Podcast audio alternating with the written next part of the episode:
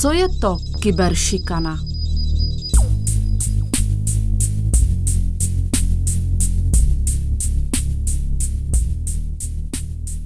Kyberšikanu si můžeme představit podobně jako tradiční šikanu, tradiční verbální šikanu, která ale probíhá na internetu, v nějakém online prostředí.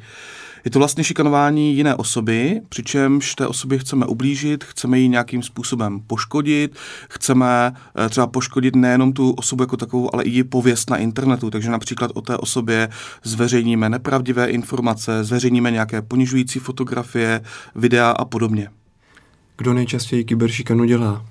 Kyberšikanu páchají nejčastěji mm, děti, eh, takové ty běžné formy kyberšikany, nicméně do útoku se zapojí i dospělí a známe řadu situací, kdy dospělý uživatel útočí na dítě.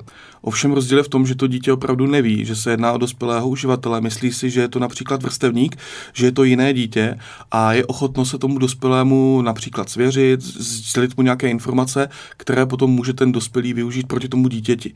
Nicméně toto nejsou typické případy kyberšikany, ačkoliv jsou hodně vážné.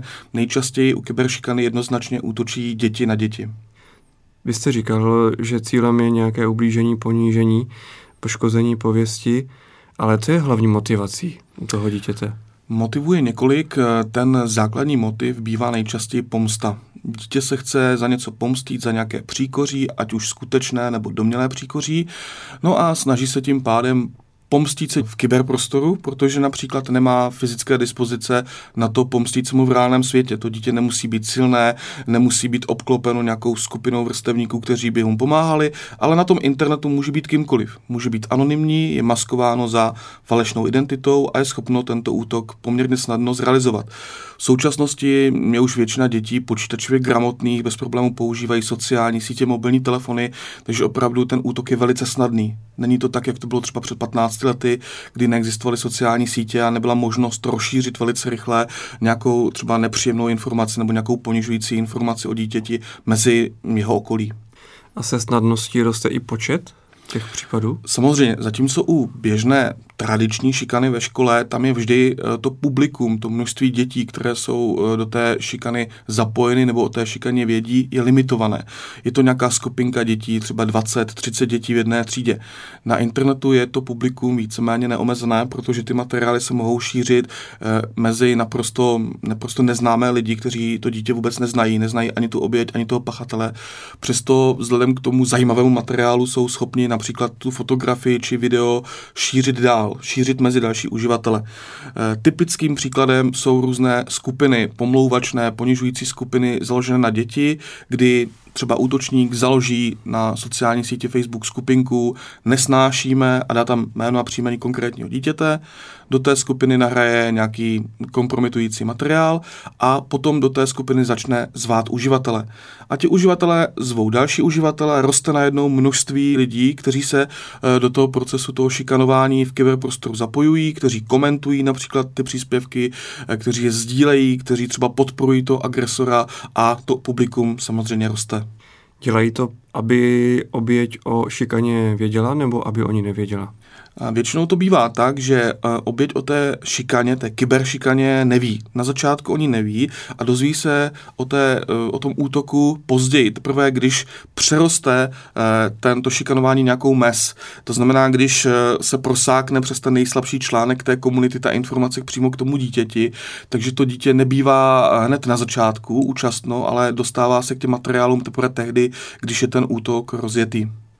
Co bývá takovou záminkou nebo oblíbeným předmětem, na základě jakého se ponižuje to dítě?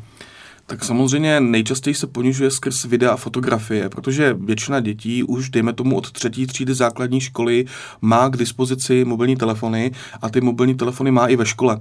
Ačkoliv si řada škol zavedla do svých eh, školních eh, vzdělávacích programů a respektive do vnitřních řádů škol a těchto vnitřních norem pravidla o tom, že třeba mobilní telefon se nesmí používat ve výuce, ty děti stejně ten mobil jako mají a jsou schopny třeba vyfotit jiné dítě o přestávce po škole, před školou a podobně.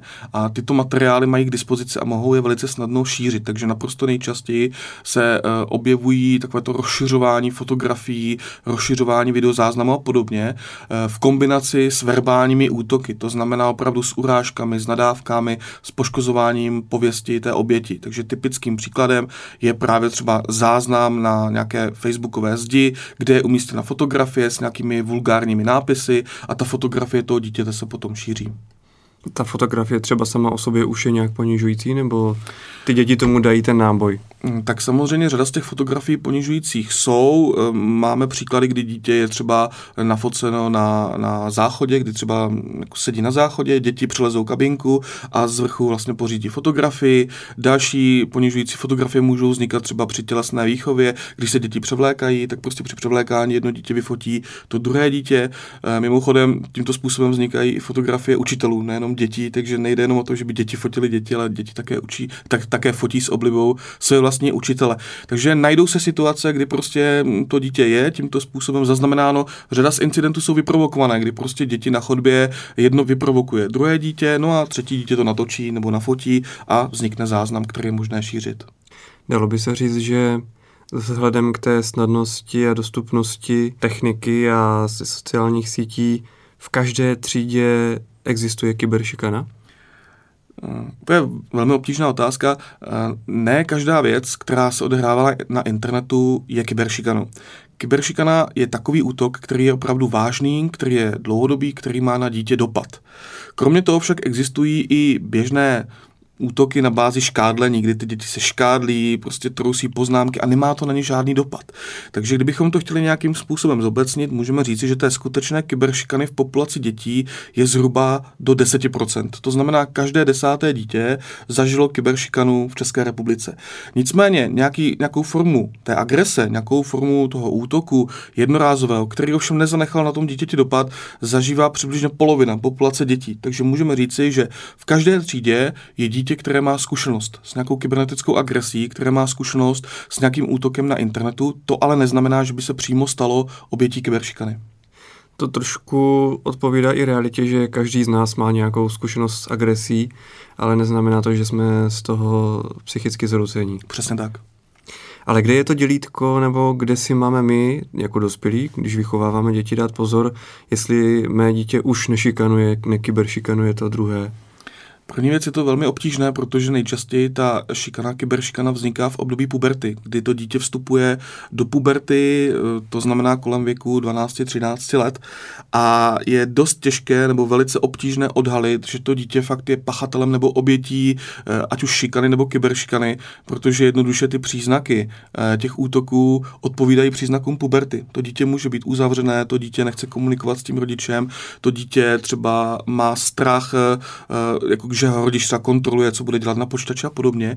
Takže je to strašně obtížné eh, odhalit a nejlépe se to odhalí tak, že to dítě se dopravdy svěří, že tomu dítě naučíme, že od malička má tomu rodiči důvěřovat a když se něco takového stane, tak to jednoduše má tomu rodiči říct a mohou spolu vymyslet nějakou strategii, jakým způsobem to nějak eliminovat nebo snížit to riziko nebo jednoduše eh, ten útok vyřešit. Eh, v řadě situací to dítě vůbec neví, co má dělat. Dostane se do situace, kdy se šíří nějaký materiál internetem a dítě neví, jak ho zablokovat, jak ho zastavit. I když se snaží, tak ti pachatelé v tomto pokračují. Takže opravdu nejsou nějaké jednoduché, jednoduché rady. Existují principy, jak třeba snížit riziko, že ta kyberšikana vznikne.